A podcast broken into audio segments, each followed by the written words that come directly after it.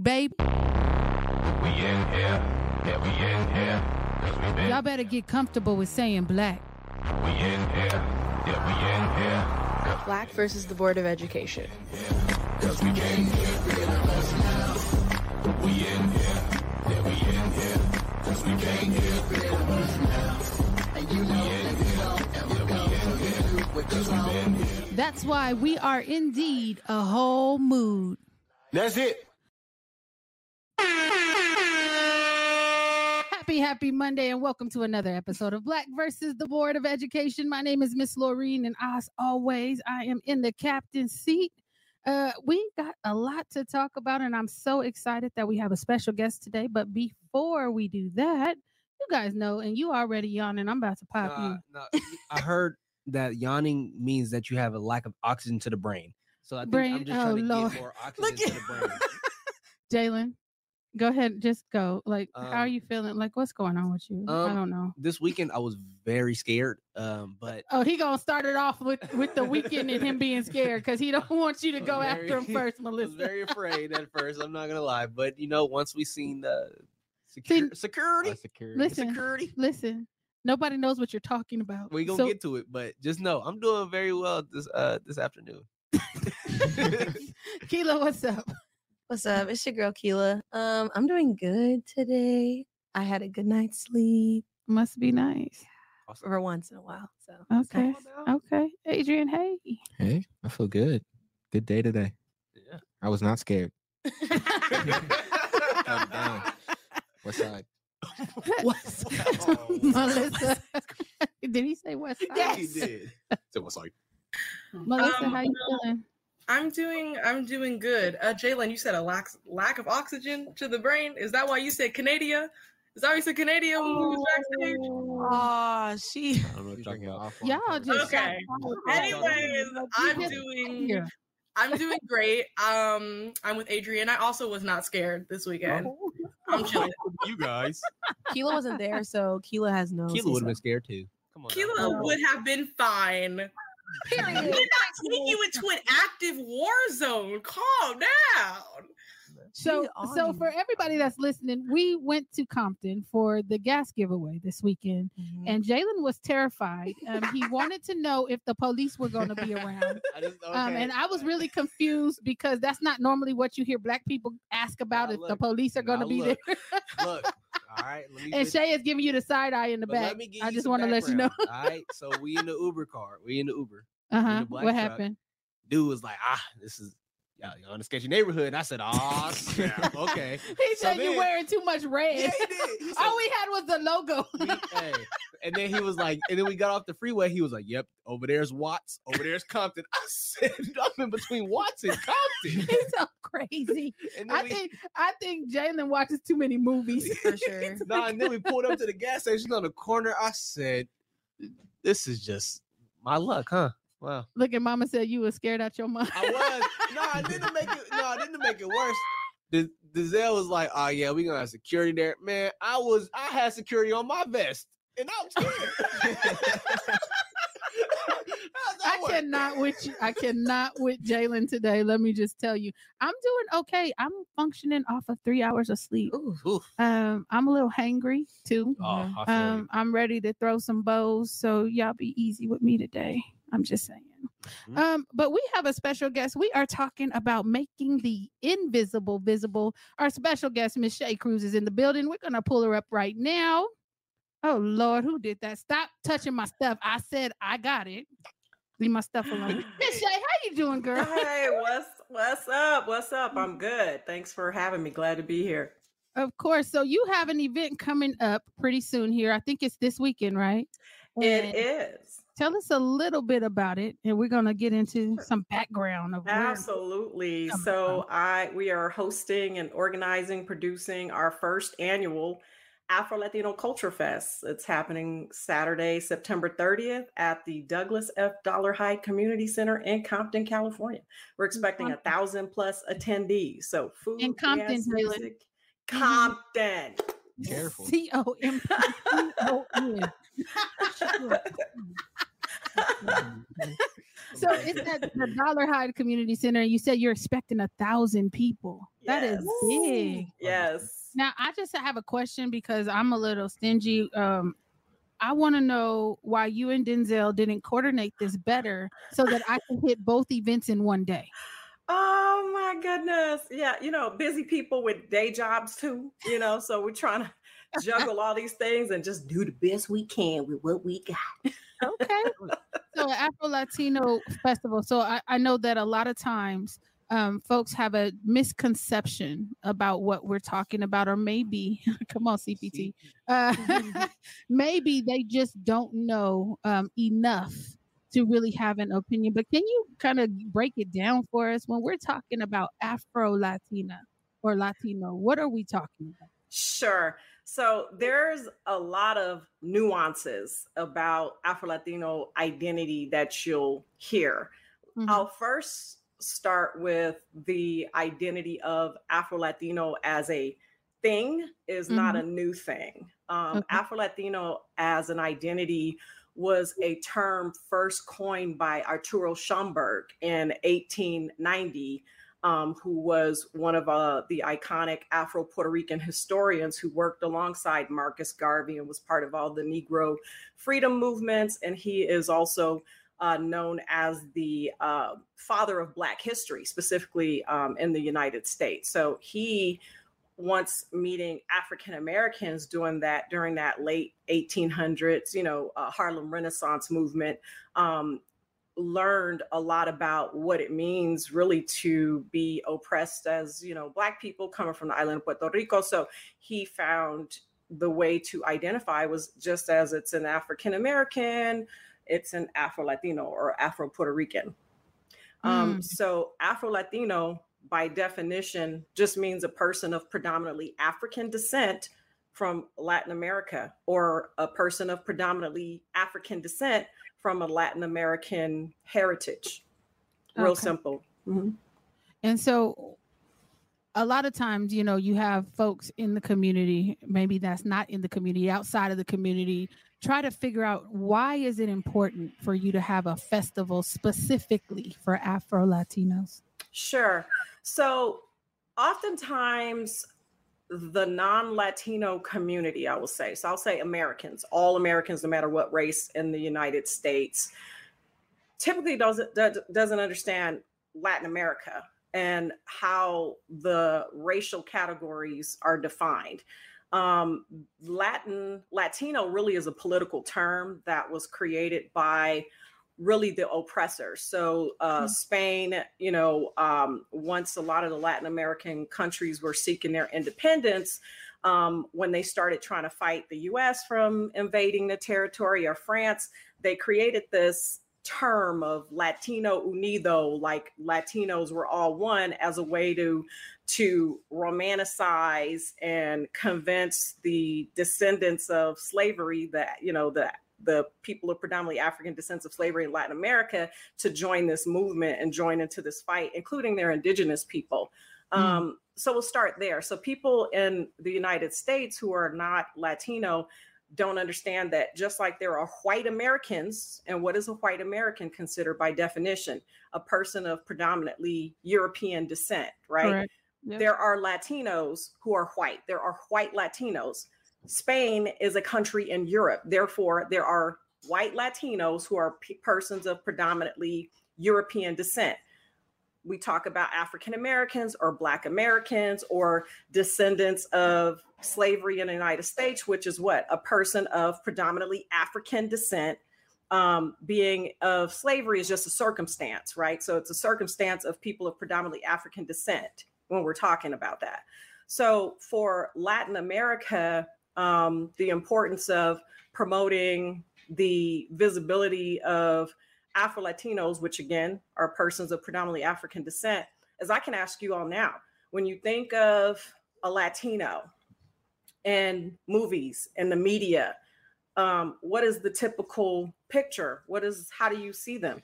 You see Sofia Vergara, you see mm. J Lo, you see Marc Anthony, you see Pitbull, you see what we call a mestizo Latino. What is a mestizo? Mestizo just really translates in English to mixed, when you say mestizo, that is somebody who is a mixture of European, meaning Spaniard, and indigenous, where they're more more like they might be 65% white basically and the rest is indigenous so those are people like your j-lo your pitbull all, all the folks that look what we call All the folks racially that, that get yeah. on camera and they Right. put out in front.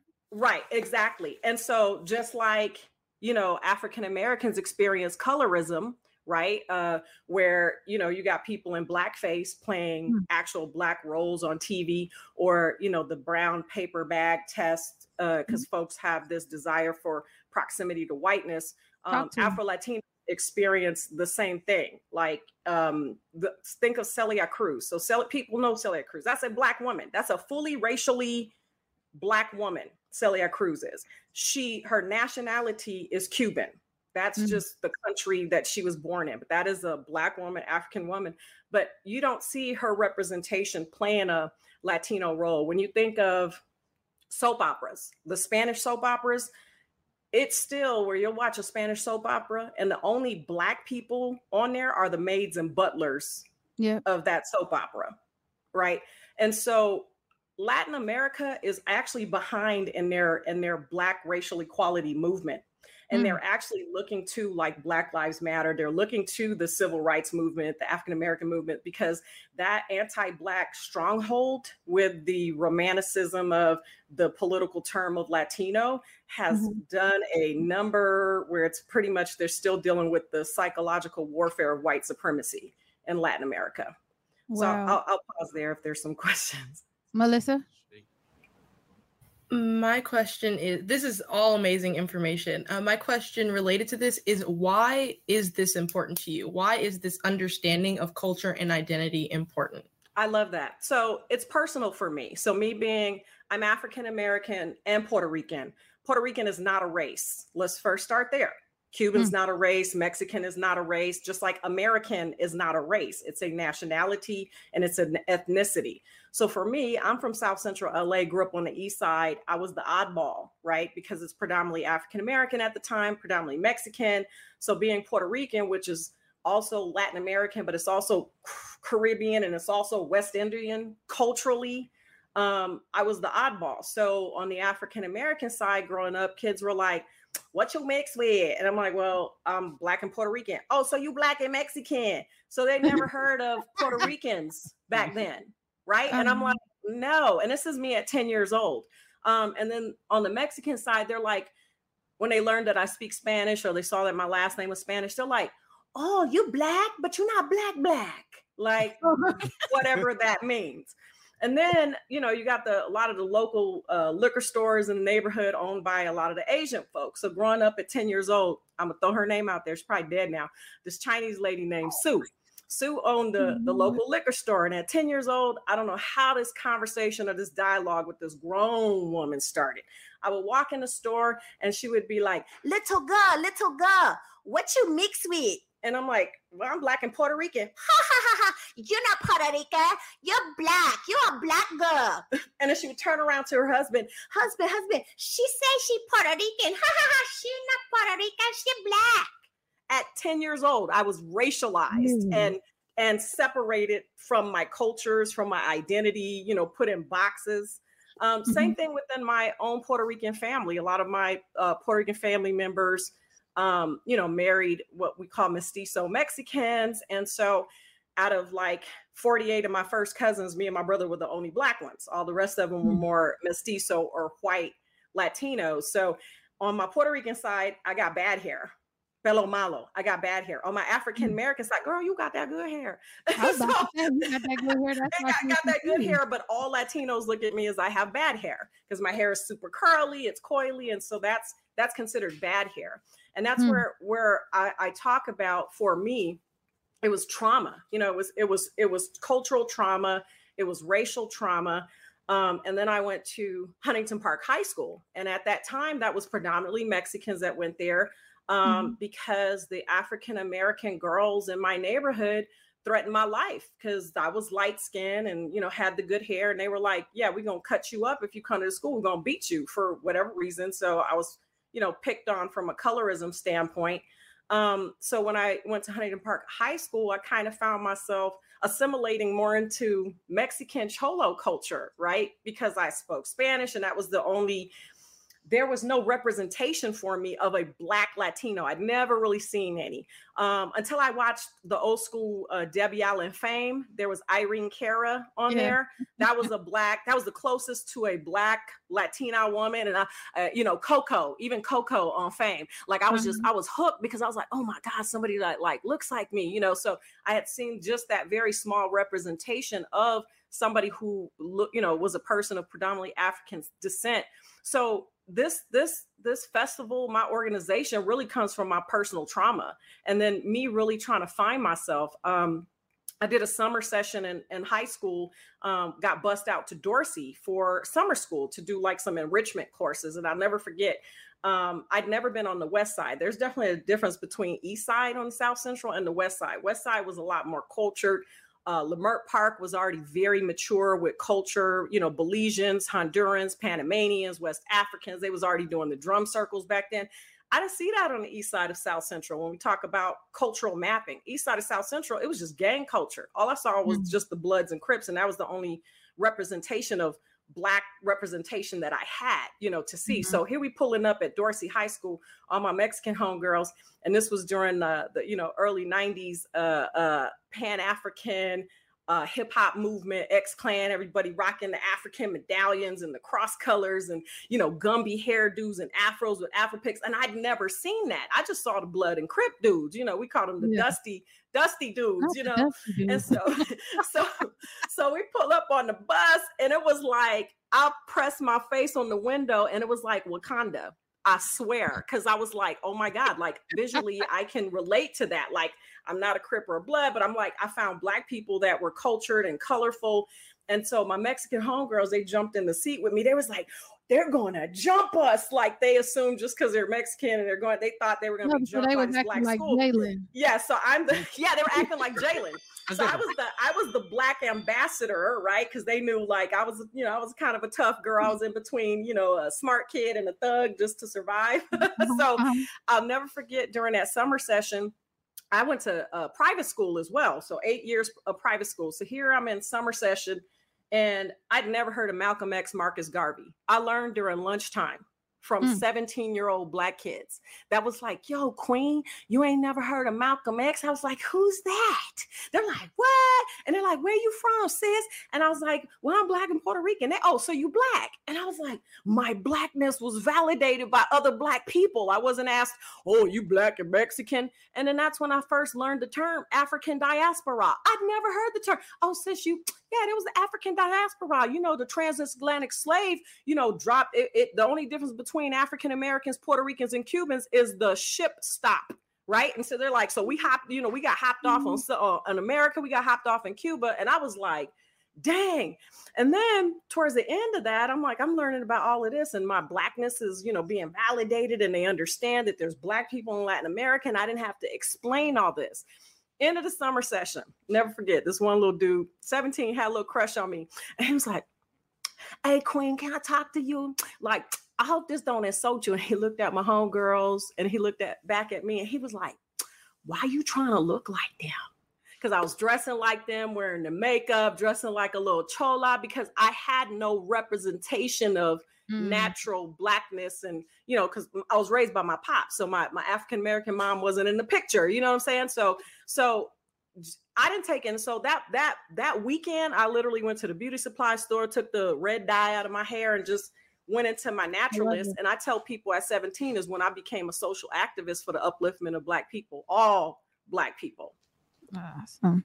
Jalen? so you kind of answered my question I was going to ask, but I just want you to dive deeper into the um into what you meant when you were just talking about how you were not looked at as you didn't have a home basically. Like you when you went to the you were too Mexican or Puerto Rican for the black people, but then you were too black for the uh, Puerto Rican or Mexican people. Yes. I just want you to dive deeper into that. Absolutely. So, obviously, the population of Afro Latinos, specifically on the West Coast and in California, there's not a big population. So, I was an anomaly of sorts, right? You go to New York, that's not a problem. You see black people that are speaking Spanish all day is normal, like African Americans growing up, you know, next to black Cubans, black Puerto Ricans. So it's not an anomaly. When I went to New York at 18 and 19, I did not get asked not one time what I'm mixed with. Like they look at it, oh sis, you like you you're a black Puerto Rican, right? And I'm like, so so you you recognize your tribe when you see your tribe. You you understand what I'm saying? So even in Florida, I, I didn't have that problem because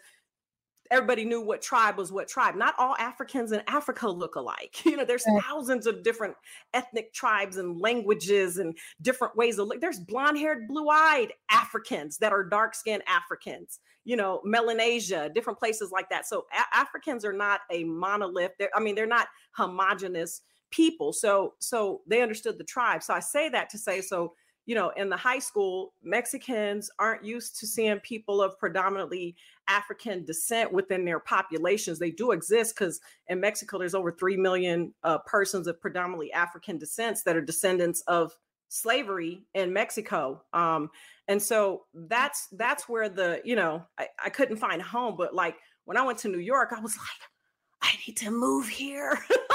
like, like, this is my tribe. But then slowly I start finding out as I start, you know, I just became a self educate, self educated cultural educator. Um, you know, visiting different Latin American countries, um, you know, just seeking out Black people from the Caribbean, Black people from Latin America, and really start building my muscle and learning that, you know, if you start doing some cultural mapping about Afro Latinos, something that I'll, I'll say, people don't even know Los Angeles was founded by Afro Latinos, by Black Mm. Mexicans. Don't say that too loud. You heard of the city Pico Rivera, right? Heard Mhm. of Pico Rivera, maybe? All right. So the city of Pico Rivera in LA, Pico Rivera was actually the last governor of California when it was still Mexican territory. He was a black Mexican. Mm. And so there were 44 settlers uh, when California was still under Mexican rule that came from Mexico. Half of those settlers were black Mexicans. And there's, if you go to um, Olvera Street, they're called Los Pobladores or like the settlers. Um, they have a plaque. They did a study on it. They have a plaque. They name them and they list their race as Negro. And we know what Negro is Negro, right? And so a, a lot of people don't know that. So when I when I start learning that, the cultural mapping for me began that you start seeing like we already talked about kind of like the Leimert Park area having a community of the Belizeans and Hondurans, and those are basically equivalent of black latinos right like because all belizeans have spanish last names you know because they were conquered by spain at one point before um you know england came or great britain came and and um uh was dealing with them but you'll find that there's populations of say black panamanians right that settled in south central LA, Compton, Watts in the 60s and 70s. There was a huge migration of them. But what happened is that they were getting ostracized and othered by the African Americans when these kids would go in these schools and they're speaking Spanish, they're teased. And so they assimilated into African American culture and pretty much pushed away their Panamanian culture and speaking Spanish because they were embarrassed about it. So you have a lot of Afro Latinos in plain sight that are there. And that, that's what I start learning. Uh, who knows the comedian Faizon Love? Oh, Yeah. He's Cuban from Cuba. oh wow. He is straight Afro Latino, not African American, nothing else but a that is a Latin American man from Cuba. Wow. Sammy Wow. Davis Jr., he was also Afro Cuban. So a lot of even some of the iconic, what we believe is African American icons that we have, have uh, Afro Latino background or Afro Caribbean background, even like uh, you know Cicely Tyson. She's from the Mhm. islands. She's not African American, and so there's a lot of us that that are literally here in plain sight. So hopefully that that answers your question. Hundred percent. And you know, we're talking with Shay Cruz, making the invisible visible. This is Black versus the Board of Education, and I am told Adrian has a question. I do. Um, so I'm more curious about. I don't know if you said the name of your organization yet. Um, I'm curious about that and kind of how it got started and um, what made you go into that. I love that. So my my organization is called the Afro Latino Education and Arts Collective. You can find me on Instagram at Afro Latino Education. Um, the way that I the my organization officially came about has a, a, a short backstory to it. So um, during the uh, Black Lives Matter movement and the protest um, about the murder of George Floyd in 2020, um, I was part of a fairly sizable Facebook group. Uh, was a Puerto Rican community Facebook group. I won't say the name of it. Um, I had been in that group for, I don't know, about five years. You know, it's probably like 20, 20,000 Puerto Ricans in it. Um, Mm. And it's a community group that any Puerto Rican festivals that come up in California, everybody's talked about. Well, during that during that time during the protests of course we're dealing with covid we're dealing with all these different stressors happening anti-blackness just erupted on that page. It was sickening. Mm. like it was so much xenophobia. It was so much anti-black comments from the puerto ricans like oh here come these black people again da da da da so as a social experiment i start shouting out afro puerto ricans. I would create posts like where's all my black puerto ricans at? Where my afro puerto ricans at? I got nothing but hate hate hate emojis or told like why we got to be afro puerto rican? Why we all puerto rican? We know we got african ancestry. And you know just being torn apart because there was a resistance to black identity within the latin american community.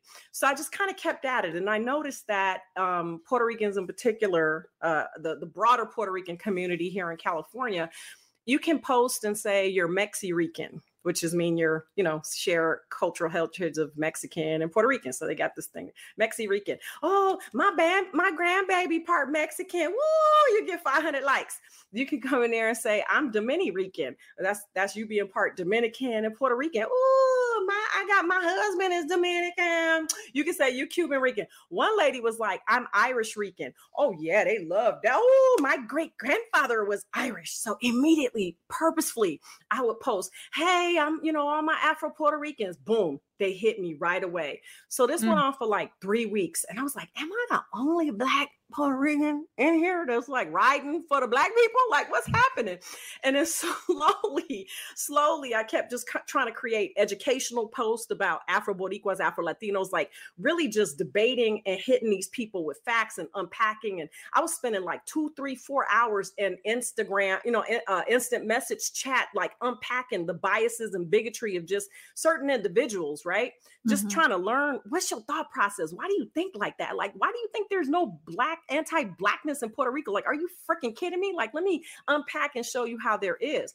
So eventually I created a post and all of a sudden it exploded with all these unambiguously black, and I'm talking unambiguously black. I'm talking about they look like y'all in that room.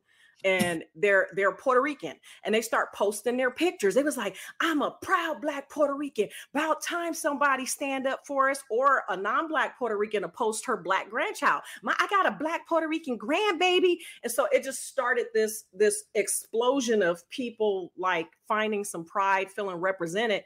And then the admin decided to block me and kick me out of the group because he said I was creating a, a, a hostile environment. He said I was being, um, uh, what was the word where you kind of, you know, you're creating separatism. And so you had over 40 people that start riding for me. They was messaging the admin. They're like, that's not fair. You let all these bigots in here. And so I started getting messages from these 40 black Puerto Ricans in California. They was like, sis, if you start your own group, we'll follow you. I was like, start my own group. I was like, you know what? I'm always on Facebook anyway. So I created uh, what I called Afro California, which is the Afro Latino and Afro Caribbean community of California, just as a place to socialize, a place for everybody to learn about what is an Afro Latino, what's Afro Caribbean, and then us to share our food, our culture, history, and then we everybody start finding out like, damn, we got so much in common. We just express it in different ways, you know. And I started getting um questions and requests from universities that were finding our group like hey you got anybody that could do a lecture you know at our school about afro latino it's like uh, duh yeah of course. And, and so i saw an opportunity. I saw a lane. I saw an opportunity um, and i just you know went ahead and just launched afro latino education and arts collective because i'm already locked into the um, Afro Latino performance community, like all the West African drum circles, all the, you know, the different Afro Cuban performers. Like I'm already part of that community from a, my, you know, I have an entertainment background too. So I've always been around all the cultural musicians and the drummers. And it was just for me a no brainer to kind of just put it together and, and create a movement. That's dope. Keela. Hey, I haven't talked in a while. Goodness. Um, so my question is, um, what would be your advice to give to the youth on like kind of like what your experiences were. So like how you kind of struggled within your communities. I would say educate yourself.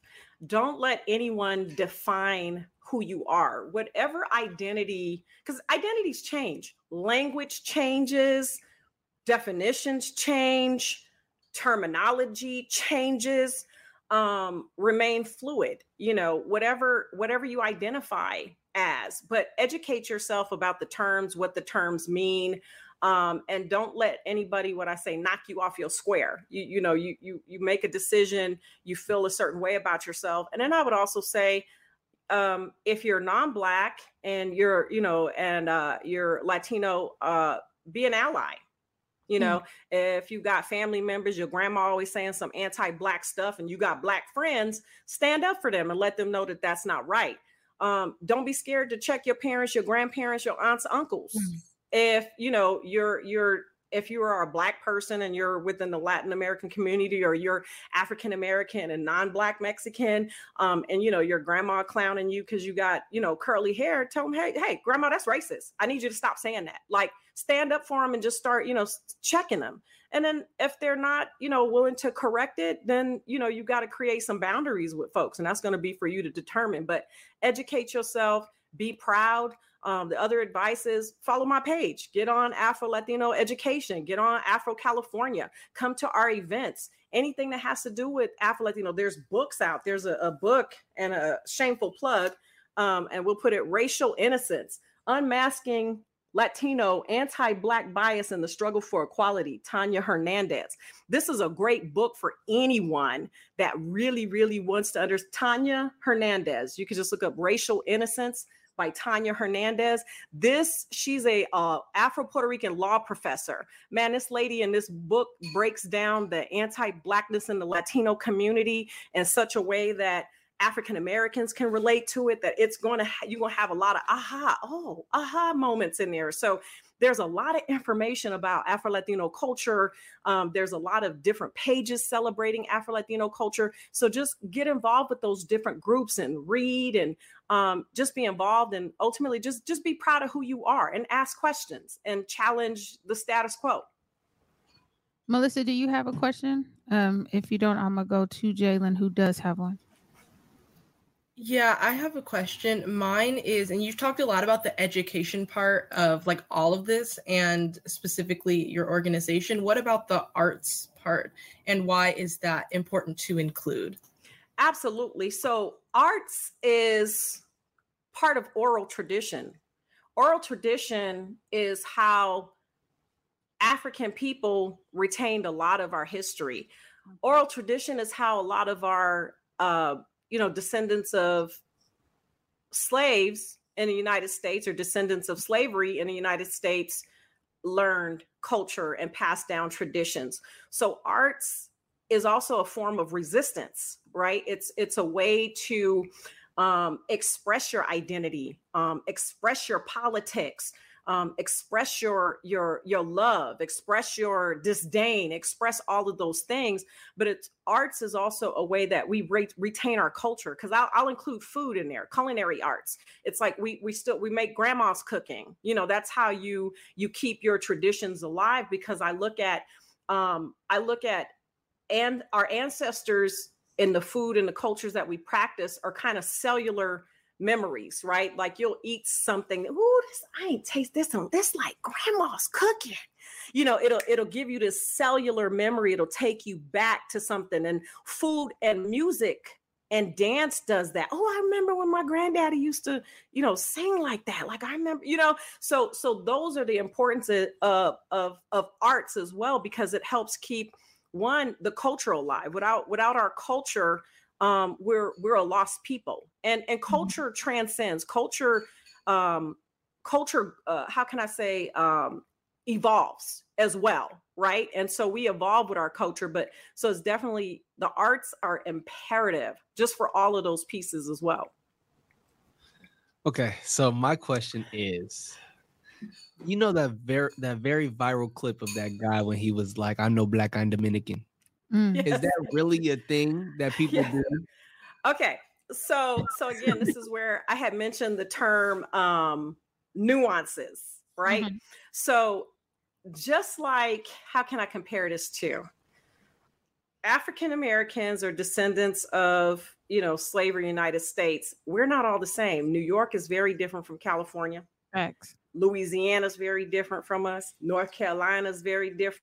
I don't even understand what they say in Louisiana. I'm just saying, you know. So even even how English is spoken, terminologies, accents, right? Just within the United States, we can we can visualize and hear that.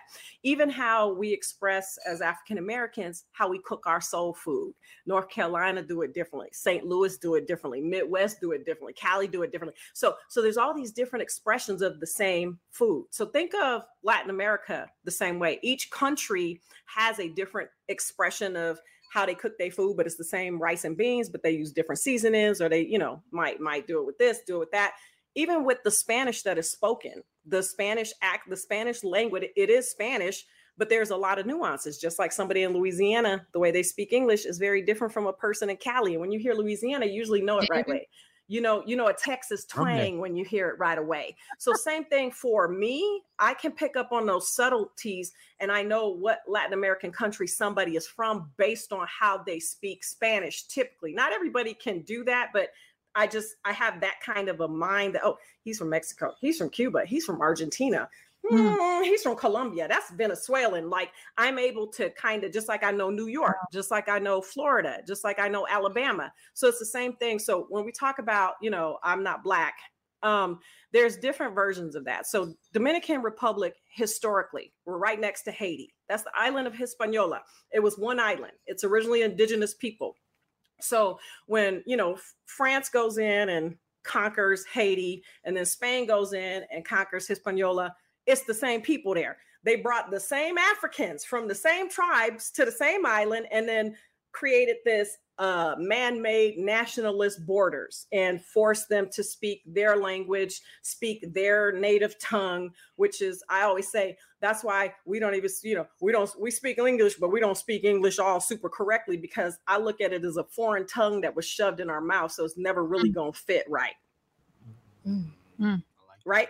So Yep. so I'm never going to speak exactly like you because this is not my ancestors' language, right? So when we go to the Dominican Republic, what Spain did there from a whitewashing aspect. Literally, there were campaigns that were called para mejor, mejorar la raza, which meant to improve the race. So the Mm. Catholic Church with Spain, literally, when uh, a lot of these countries, the Spanish, uh, uh, you know, colonized countries were losing their stronghold, Spain launched a campaign to allow white European men land and and and travel and business to these Latin American countries to breed out the blacks and breed out the indigenous people. So the Catholic Church allowed marriages between different races of people for that purpose. It is written, it's historical, you can look it up.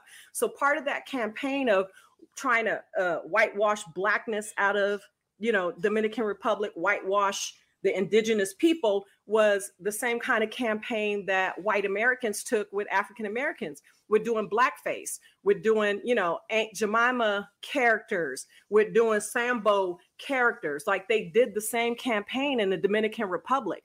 They still have those characters in the Dominican Republic. They have Sambo Mm. characters that they sell at gift shops, and it's just looked at as norm. So if you're a child and you're walking in the Dominican Republic, and in the windows, all you see is these ugly black characters with big old lips. They're looking like an ape, and that's considered a black person. Do you want to be black? No. Mm. So what they do is they indoctrinate them in the education system as well. So even like one of their first um, presidents, I can't remember his name, he was considered mulatto. We know what that is. You're half black, half white. Well, through the history times, they even lightened his picture. He was a, a very much darker black man, more like a Malcolm X, and they even whitened his picture that they have in museums. So they they literally the historians literally erased all the Africanness out the books. And this was part of their indo- indoctrination campaigns that they did in the schools also. So they literally, the government and the school system there, uh, since the what the 1700s, has taught Black people in the Dominican Republic to hate themselves, to hate being Black, to hate having tightly curled hair, to hate having any kind of African phenotypes. They are told that they're indigenous Taino people. So everything about them ha- being African is told to, to, to hate and dislike. And then there's also a campaign in Latin America that will tell all the Black Latinos if you ever go to the United States, don't get involved with the African Americans because they ghetto, they poor, they broke, they Yep. uneducated, they're the bottom of the barrel. But that's again, that's the that's the psychological warfare of white supremacy, divide and conquer. That's why I don't believe in tribalism. I don't I believe in we're all one black people. So hopefully that helps answer that. Wow. That was crazy. Adrian. Um, so when we think of black issues in America specifically, do you think Afro Latinos are often overlooked when we get in those type of conversations? Or do you think they're in they have their own separate issues that's different from what black Americans go through? Gr- great question. Very cool. when we talk about Afro Latinos, they're the only uh, ethnicity that is what we call a double minority because they're Black racially and Latino. That is a double minority.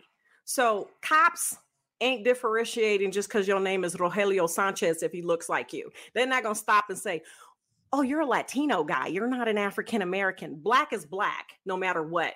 Um, the issues that Afro Latinos face is double, double, double the problems. What I mean is, um, for African Americans, the oppression is from white Americans. Like we don't really face oppressions from white Latinos because there's no, there's really no power to control or power and authority, you know, over us. Like, you know, racism has a power element. You have to have the ability to oppress a race of people. Like that's the the new language that's coming about coming out about what is racism. So black people cannot be racist. We can be prejudiced, we can be biased, we can be bigots, we can be all of that, but we cannot be racist. So that's if you, you know, get a hold of racial innocence, she breaks this down and talks about the new oppressors. The new oppressors are the white Latinos that are here, and they are oppressing the black Latinos.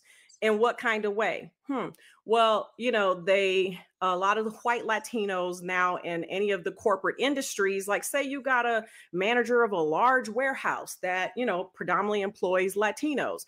Well, you'll see that the only people that are getting promoted are the other white Latinos or the indigenous. If there's black Latinos there, they're not getting promoted. If it's a white Latino that's an owner of an apartment complex and you know my name is Sharon Cruz and I show up and I'm black, I'm not going to get to rent that place because I'm black. So there's ways that they discriminate against black people from Latin America. So so difference I would say is historically obviously African Americans being descendants of slavery in the United States specifically, right? So we've been fighting white supremacy for over 300 years in this country and we still are. Black Latinos um, have either come from Latin America or there could be, you know, second, third, fourth generation here. So the battle is they get ostracized by the African American community. So you'll see that that a lot of times that you ain't even really black, you Spanish. Like and the dude be darker than you, more black than you, and you'll be like, you ain't even really black, you Spanish. So so it's kind of a double you know so many things that happens in the life of an afro-latino's experience in the united states it's like the discrimination comes from all sides like i'm not accepted by the african americans i'm othered and i'm definitely not accepted by the broader latino community so i'm facing straight discrimination there when this is supposed to be my community that we have you know uh, the same things we're all latino and then with white americans in the united states so um, it still all equals down. I can't say it's the same because then we'd be doing oppression politics. I mean, oppression Olympics. I don't do the oppression Olympics, right? The comparison of who's who has more than what. But oppression is oppression. Opp- oppression against Black people is just plain oppression, like all the different nuances and variables that come with it. So if if if we fr- reframe that question by saying, do I think that Afro Latinos, Black Latinos face the same kind of oppression as African Americans? Absolutely. Here in the United States and in their respective countries.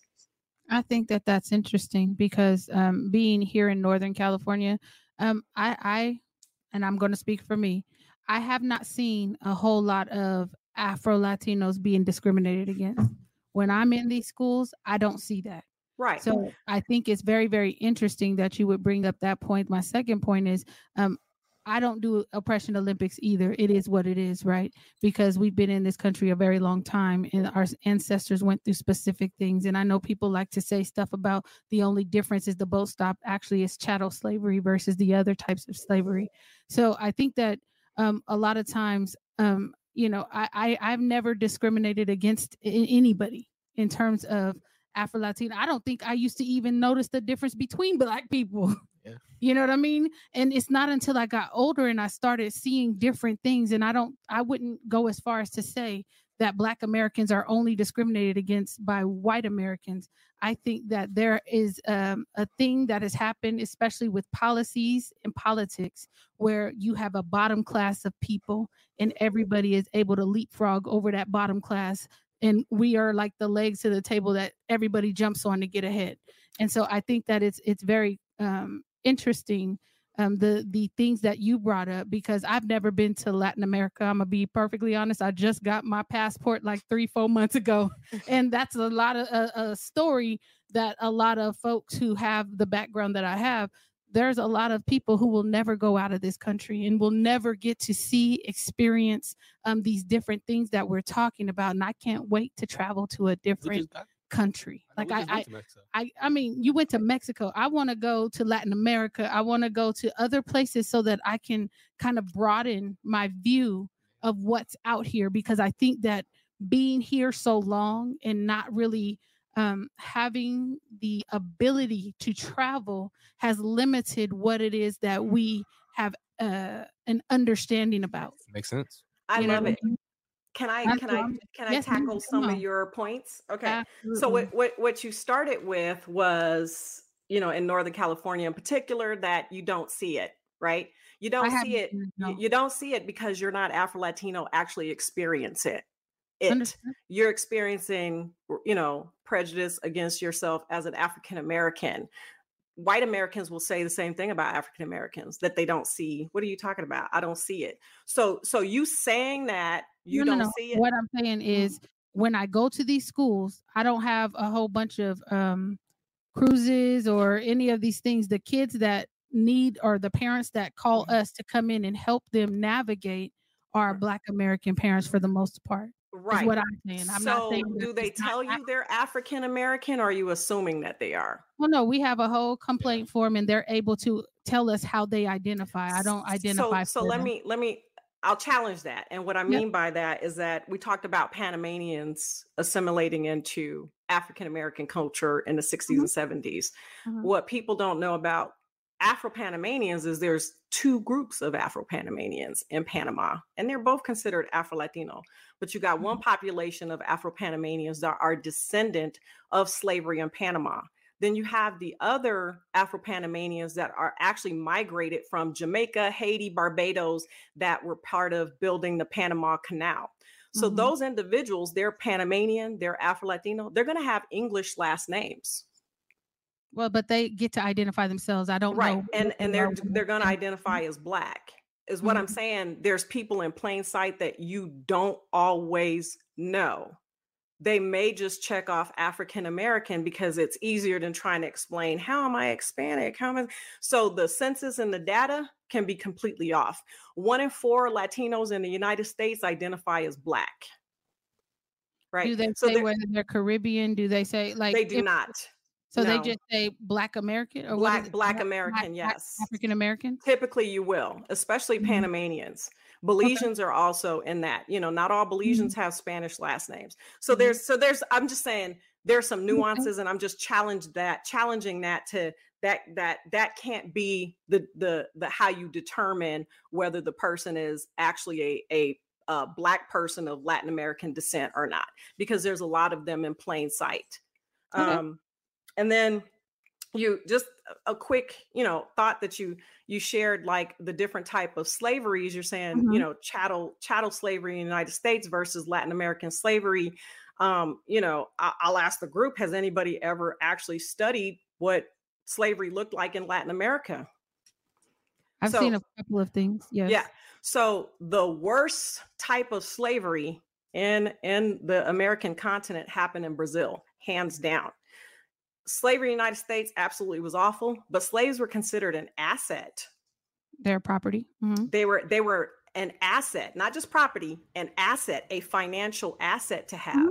In Brazil, they were not because they they were closer to Africa, so it was easier to replace a, a, a sick dead African. They just throwing them in the ocean because they got a fresh shipment coming. So they didn't, you know, try to. They, there was no feeding them. There was no housing them. Like these people lived outside. They didn't even have, you know, huts, plantations, and slavery went on in Latin America 100 years before it even started in the United States. So slavery in Latin America lasted, you know, 100 years longer than in the United States. So you got more generations of enslaved descendants of slavery of of transatlantic slavery in in Latin America. Out of the 20 million enslaved Africans during transatlantic slavery, we only saw 250,000 of them come to the United States. The other 15, 20 million went to Latin America. 500,000 of those enslaved Africans during the transatlantic slave went to Mexico. So when we start, you know, we, we talk about that, we see the, the, the broader picture. All of it's bad. Let's just start there. But Brazil, hands down, just kind of for me, the studies that I've done, hands Mhm. down was like the most brutal and the most worse because they, they were just, you know, treated like, um, you know, one dies, gets sick, they literally get thrown in the ocean and a new boat comes like daily, daily fresh enslaved Africans coming in. So, so I'll share that, and, and that's pretty much it. I just wanted to kind of touch on on some of those things, but I like I like what you said about um, visiting Latin American countries to broaden your mind because it wasn't until I did that myself that my views changed. I've gone to Cuba three times. There's even, and I won't get into the politics, but you know, I was part of the romanticism that African Americans have with Cuba and, and Fidel Castro. Um, you know, oh, because they let the Black Panthers go there, they let Assata Shakur. Cuba loves Black people. Go there, and then you tell me what that opinion is.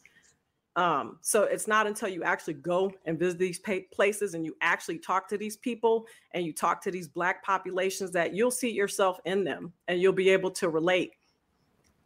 So, so, So I are, love. are you saying in terms of when you went? So you said you had a romanticized view, which means did you feel that you would be automatically accepted, or you would automatically um, find your tribe, like you said, or I had a romanticized view of the politics of the Of the country of. Cuba.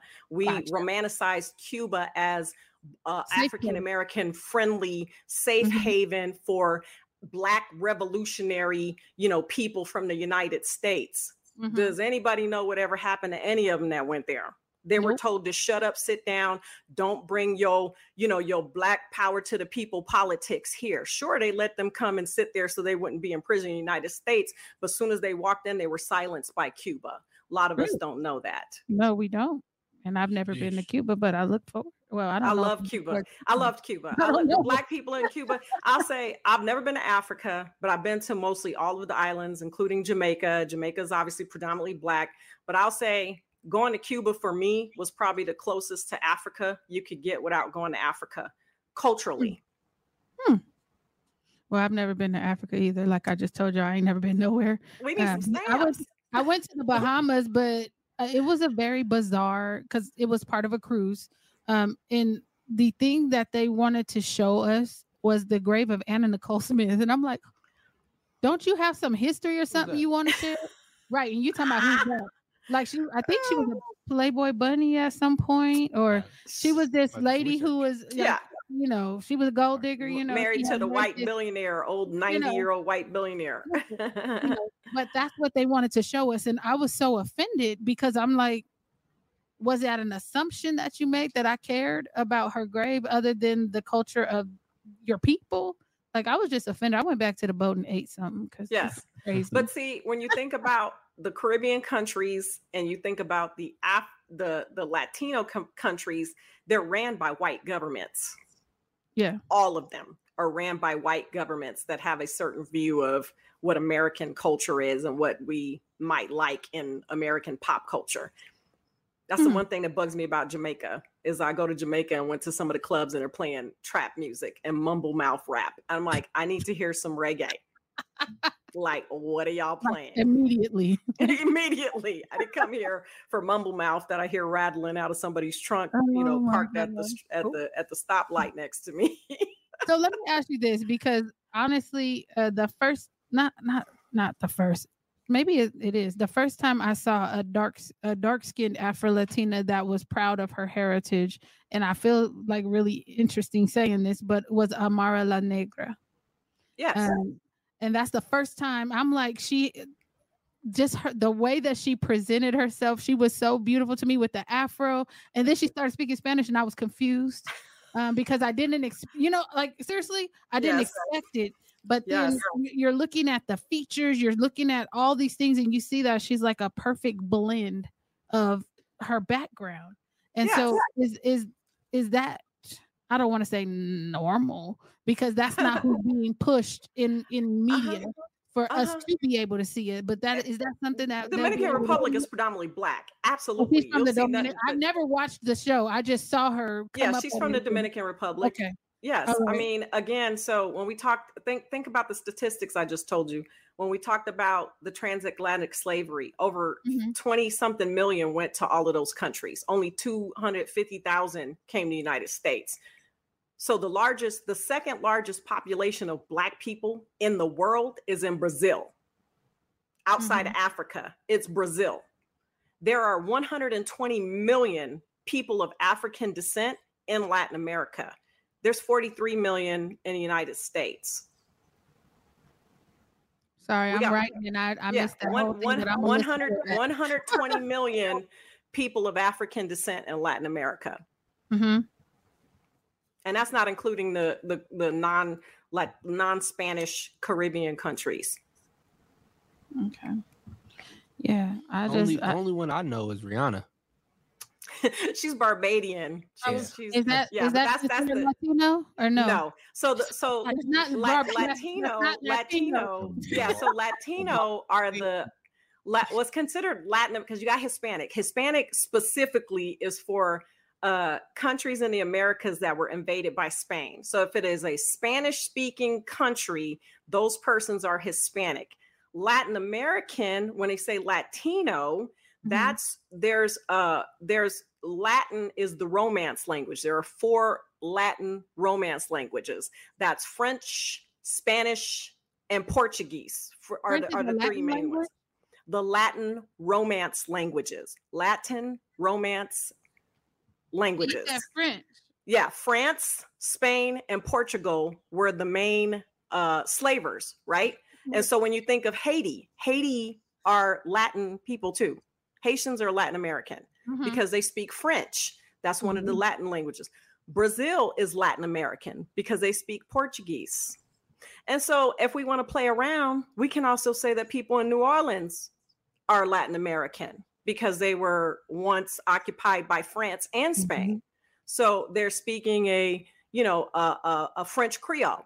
People Mhm. in certain parts of Canada, the, the French part of Canada can kind of be considered Latin America, although it's not considered in the Latin American countries. But if we're talking culturally, you know, and what Latin Latin languages mean means that basically I, I the bastards of France, Spain, and Portugal, basically. So when you so you said French Creole, so I, I you know because again growing up here, right, we were always told that Creole was um, black, white, and and Indian, right, Native American.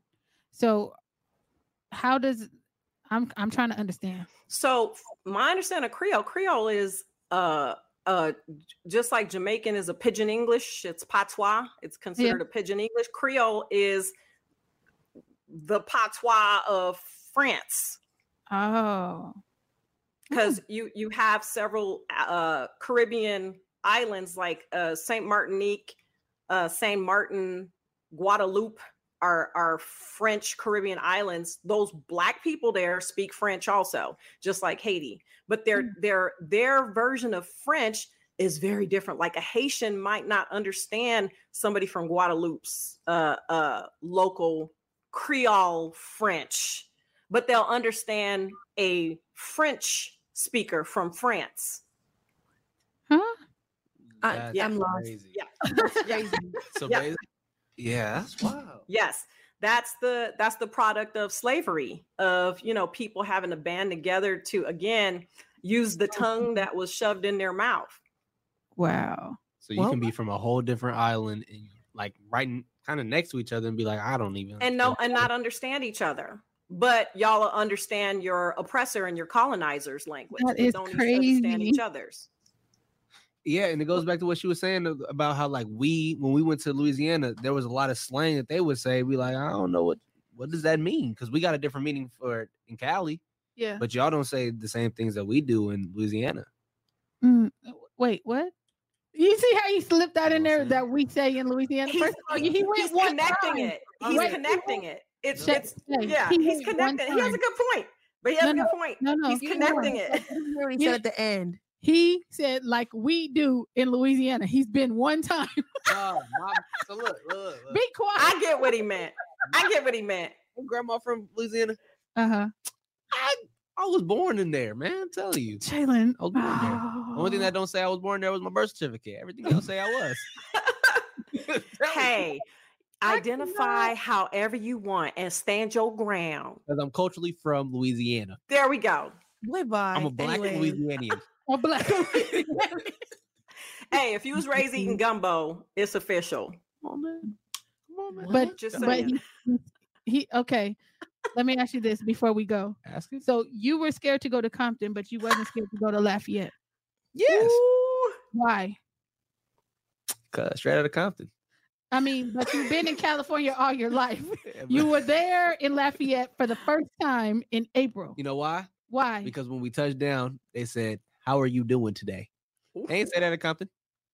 Did you say it to them? I didn't have to. I'm done. I'm done. I'm done. Thank y'all for joining us today on Black versus the Board of Education. I'm Jalen is about to get put out this room. We want to thank Shay Cruz for lacing us with game. Her uh, organization, Afro Latino Education and Arts Collective, they have an event coming up this weekend. It is the Afro Latino. What is it? Tell me again the name Afro of the event. Latino Culture Fest, the Afro Latino Culture Fest. the Afro Latino Culture Fest. You can get your tickets if you go to her um, Instagram and you click on that uh, Linktree. The Yes, tickets and it's are free. there. and It's free to the public. They don't even need tickets. Just show up. Free 99. Yes. Three ninety nine, and it's at the Dollarhide, right? From what time to what time? 11 a.m. to 6 p.m. Ooh, That's that's a good. Eleven a.m. To a six p.m. Melissa, you gonna go visit for us? Saturday? Yeah. I don't I don't do anything. Yeah. I'll be there. She said, I don't Take your it. mama with you. Take your mama with you. Y'all go represent for, for the podcast. Go go hug Shay's neck for us since we can't be what's there. up? Take a selfie, make them jealous. Yes. Yes, please, please, so we can share it on the social media for sure. Uh, we're gonna get out of here because I think we're a little bit over time. Uh, Melissa, you're the only one on virtual besides Miss Shay, so go ahead and start us off with the wave. Look at she gotta get ready. Uh oh, I, I, I don't know if I I, saw your it. arms Didn't see it. at all. Redo. My bad. I'm sorry. Uh, did- okay, we'll just take that. We'll take. the Mario. Come on, Oh. Am I supposed to? Okay, here we go. Adrian. Oh, we'll see you next week right here on Facebook and YouTube. 4:30. We are Black versus the Board of Education. Holla.